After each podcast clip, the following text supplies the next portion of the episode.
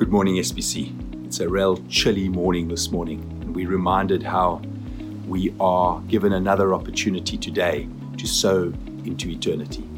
Uh, as Dane told us, we're living now and we've been given this time in order to look at eternal matters. my message today, I'm hoping, will bring an encouragement to some as we look at how God has designed us and aligned us in the body for His glory. When we look to advancing the kingdom, we look for these sovereign characteristics in individuals and we harness them together so that we as the body can, can bring glory to God because that is where the will of God is when we trying to bring and we focusing on eternal matters and bringing glory to God. This morning I wanted to uh, pay tribute to the woman. I'd like to share a personal story where my wife and I last year went over to India for my son for medical reasons. And when you're there, one of the things that has to happen is they take a scan of the brain and they've got to put um, dye up your nose and then they scan. And it's, it's, it's a time of hospitals and airports and ambulances and taxis. It's not, it's a stressful time. And we're waiting in the corridor to go into this scanning room. And they take five people at a time, uh, five patients, and they say one parent per patient.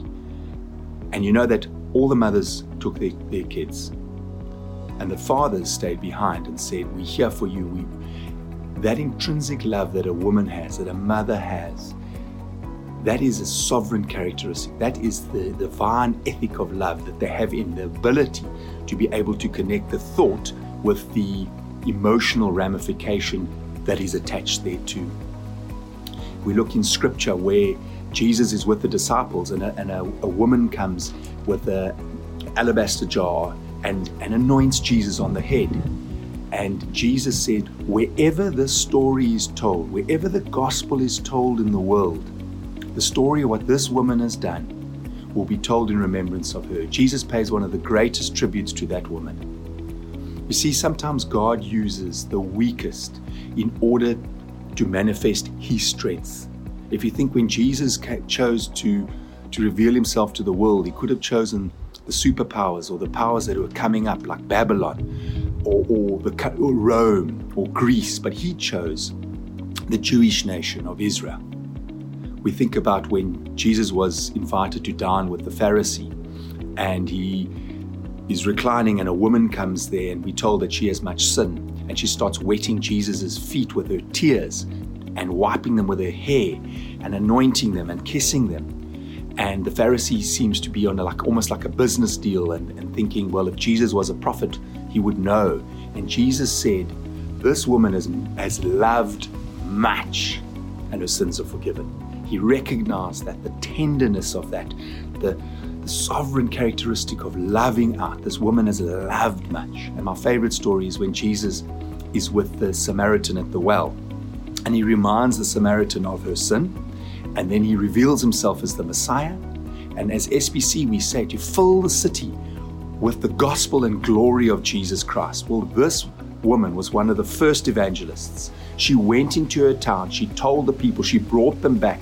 Many came to faith that Jesus is the Messiah. They invited him to stay for two days. He, through more word from Christ, they became um, in faith that, that Jesus is the Messiah. This woman was one of the first evangelists. So these are reminders that, you know, we really, the equality of the genders, the equality of the genders is what God has in mind in the complementariness of the two.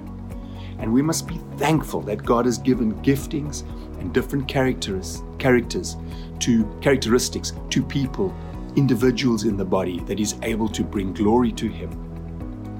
I truly pray that this has been an encouragement to you.